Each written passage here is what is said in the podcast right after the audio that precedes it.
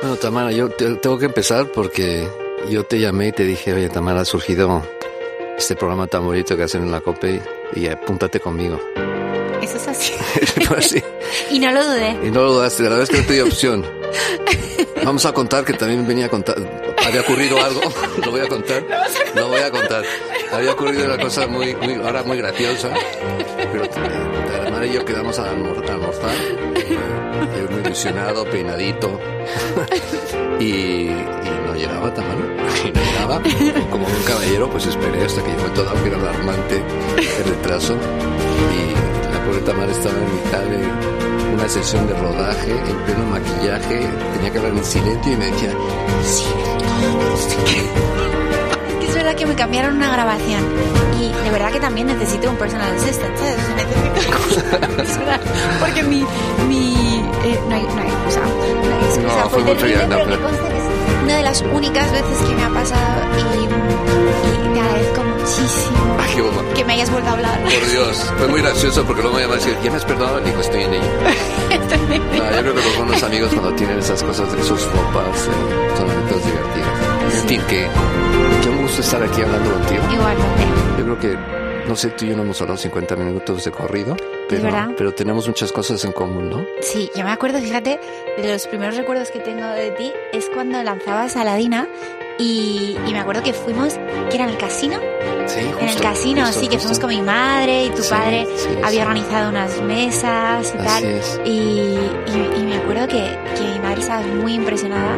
Y ya sabes que nuestros padres eran muy amigos. Muy amigos. Sí, y, y yo a tu padre le tenía mucho cariño. No que, no que mm, coincidiéramos mucho, pero las veces que coincidíamos era siempre tan amable. O sea, siempre, em, no sé, aprendía, me hacía sentir... eh, o sea, era una persona cercana, era una persona súper importante, pero yo me acuerdo que un día decía, no, no, no, es que soy muy vaga. Y me decía, solamente la gente que no es vaga dice que es muy vaga. Fíjate, Me acuerdo que eso después se me quedó, se me quedó grabado. Sí. No, es que había estado, German Cuffs o algo así. Sí, justo. Y claro, y me lo, me lo comentó. Y la verdad es que, es que era una persona excepcional. Pero bueno, una de las cosas que siempre me decía eh, mi madre, y me lo dijo hace poco y estaría dando palmas en las si supiera que estoy aquí ahora mismo, se lo contaré. es que, es que me decía, es que em, Paco es una persona excepcional. Porque claro, em, eso está, mucho está a la ¿eh? vista. No, está a la vista, pero fíjate que, de que ya, o sea, mm, la amistad que tenían, mm, tenían nuestros padres, yo me acuerdo, o sea, me, me decía mi madre, es que no sabes cómo hablaba su padre de él. Ay, qué Eh, bonito, fíjate. sí. Bueno, tú y yo tenemos, este año para ti, para mí ha sido, bueno, raro para todo el mundo Es que nos verdad, está porque tú escuchando, no- tenemos el COVID, ¿no? Claro, tú también Pero, pero perdimos ambos a nuestros padres. Es verdad. Este Es año verdad. sí, o sea, empezaste tú, Sí, sí. empezaste tú diciéndome, Paco, cuánto lo siento, cuánto lo siento, cuánto lo siento, y, y de repente nos topamos con la misma realidad del otro lado de la cancha de tenis, ¿no? A mí me encantó, me encantó tu mensaje porque solamente, o sea, frente a todos los pésames, después espe- esperaste eh, Sí, el tiempo correcto, que es verdad que, que hay veces que hay una avalancha de mensajes y de repente hay silencio. Y me mandaste solamente una frase que ponía llueve, Sí, sí, sí. llueve. Y es tan descriptivo, ¿no? Cuando pierdes a alguien, o sea, se nota, se- o sea, es, es- es muy difícil explicarlo, pero es verdad, es que llueve, ¿no? Es llueve Sí, en el Sí, corazón. ha sido, ha sido muy raro, ¿no? Muy raro. Am, ¿Tú te esperabas la- la- que tu padre falleciese? Hombre, no, mi padre estaba lleno de vida. Está lleno de vida, De hecho, yo ¿verdad? estaba hablando con él el jueves eh, y, y estábamos hablando, un- una prima nuestra se casaba y tal, y, y él decía, no, yo es que tengo que ir, tal. Y digo, papi, meterte en una boda de 800 personas me parece una barbaridad. Claro. Eh, ahora mismo, fíjate, esto eran los principios. Y, mm, y la verdad es que no, hasta, hasta cuando le ingresaron, bueno, mi padre se estaba midiendo la temperatura con el dedo. O sea, ¿fue el COVID? Fue el COVID, Fue el COVID. fue el COVID. Fíjate. Eh, pero él era de esa generación que, que nunca quiere estar enfermo. O sea, aunque estén Claro. enfermos, no quiere ir ¿Qué a un años tenía médico. tu padre? Mi padre tenía 82, 83 83. creo. Sí. 83, sí. Pues fíjate, el mío tenía 87, 88. ¿Sí? eh, y estábamos muy mal acostumbrados porque vengo de, yo vengo de familia súper longeva. ¿no? Mi abuelo 100. Ah, ¿de su- verdad? Sí, su, su- su hermano que murió también lamentablemente este año, pero tenía 95. O sea, todos así. Sí. Y mi padre era un roble. Sí. Sí es cierto que llevaba una temporada flojo. Y, y un jueves eh, decidió hacerse pruebas ya más serias, ¿no? Había algo. ¿Sí? Y ahí le detectaron cáncer de páncreas. ¿Y el cáncer de páncreas es definitivo? O sea, Bueno, es- eh, Tamara, no, o sea, el es, el, es de los peores, pero, ¿Sí? pero escucha lo que pasó. Entonces, eh, la idea es que nos empezamos a hacer la idea que iba a ser un año. ¿no? Claro. ¿Sabes? Pues el domingo, el domingo, tres días más tarde, eh, en una- un procedimiento absolutamente de protocolo, de- de- no voy a entrar en detalles, pero una tontería, eh, ahí se dieron cuenta que, que no había nada que hacer. Vale, pero que no hay nada que hacer. Es verdad que, por ejemplo, yo he tenido otra muerte cercana y, y te, te hablan al principio de semanas, de meses, tal. Y la verdad es que, o sea, es que no llegó, no llegaron a dos semanas, ¿sabes? O sea, eso, la verdad es que la muerte yo creo que es de lo más difícil que tenemos que lidiar en esta vida. Porque es verdad que es, es una parte natural, la estudiamos eh, en, en el colegio, lo primero. Nosotros nacemos, crecemos, nos reproducimos y nos morimos, ¿no? Es como de las primeras sí, cosas sí. que aprendes en el cole. Sin embargo, la muerte, o sea, no forma realmente parte de nuestras vidas y no deja de chocarnos. Sin duda. Tú sabes que yo soy, yo soy eh, cristiano, pero una de las cosas que más me chocó en Tailandia en un viaje es que entré a un templo y aprendí de la rueda budista. La rueda budista son cuatro. Esto se lo puse a mi padre cuando se enteró que estaba muy malito. ¿Sí? Y era, son cuatro símbolos. Es naces, no, sí, naces, vives, te enfermas y te mueres. Y yo decía, qué mal marketing, ¿no? O sea, nosotros es, aquí nosotros no nos no se quiere morir nada, pero ahí llegan un poco a la aceptación de que están llegando esas fases, ¿no? No, pero por ejemplo, mi cuñado, que también falleció a principios de septiembre, nunca había ni bebido, ni, ni, ni fumado, ni nada, y se murió fulminantemente. A Fíjate. 56 años. o Es sea, verdad, eso no fue necesariamente, sí, no necesariamente, o sea, lo que tiene la enfermedad y en, y en el caso de mi padre, desafortunadamente, no fue así, es porque estábamos viviendo una, una situación muy, muy especial en España, pero, pero es verdad que normalmente lo, lo bueno que tienes en la enfermedad es que puedes, tienes tiempo para despedirte de la persona.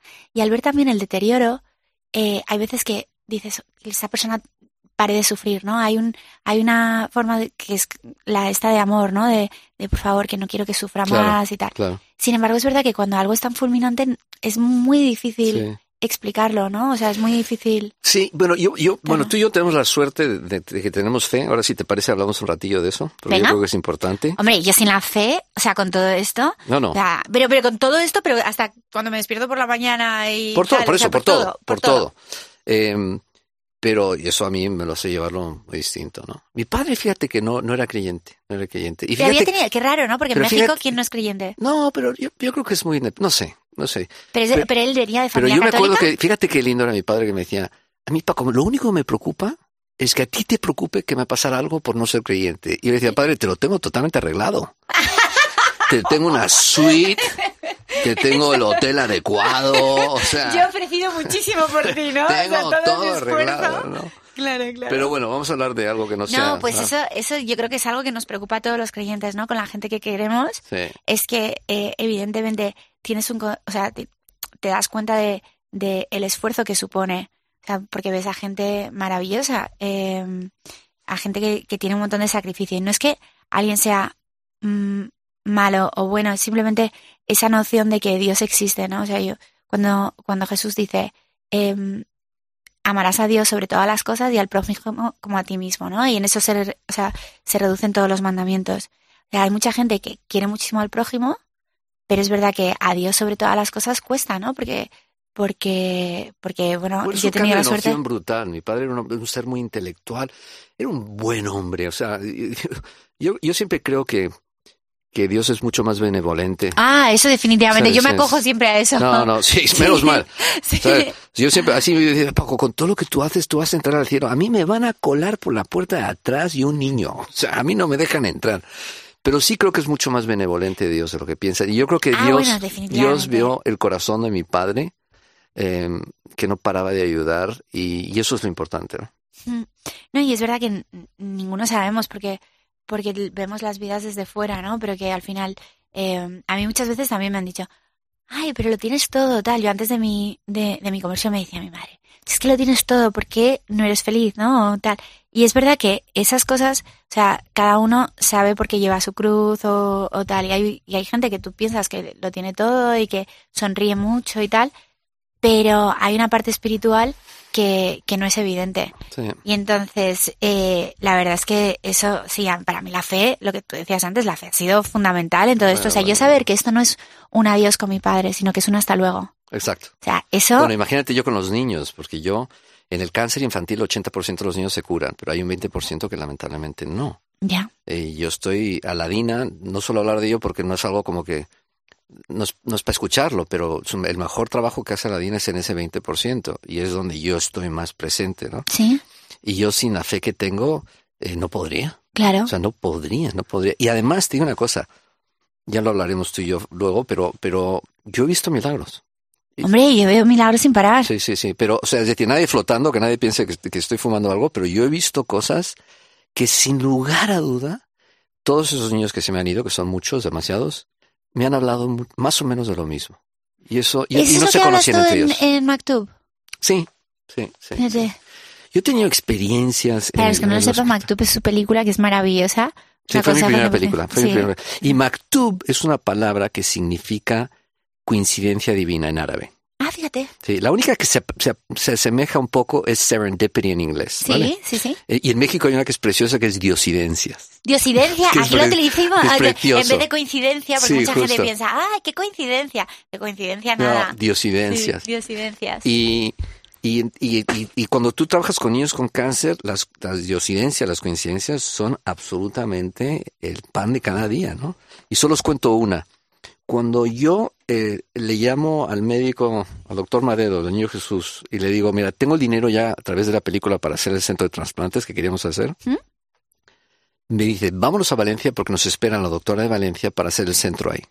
Y yo le dije, pues doctor, estoy, te, te llamo de Nueva York, porque me, me he enterado en Nueva York, Ujú. o sea que tendrá que ser la semana que viene. Como lo estoy contando, en el hotel Four Seasons de Nueva York, bajo al lobby, como voy a toda prisa, me como una hamburguesa en la barra del hotel, y empieza una conversación, dos personas a mi derecha. Resulta que una de esas dos personas era español. Y resulta que su hermana era la doctora de Valencia. Fíjate tú. Entonces, si eso no es eh, una señal, digo, que alguien me lo diga. Y como esto lo vivo constantemente. Pero lo bonito de todo esto es que tú también estás abierto. Porque muchos, mi- hay, hay, hay muchos milagros. Sí. O sea, hay mu-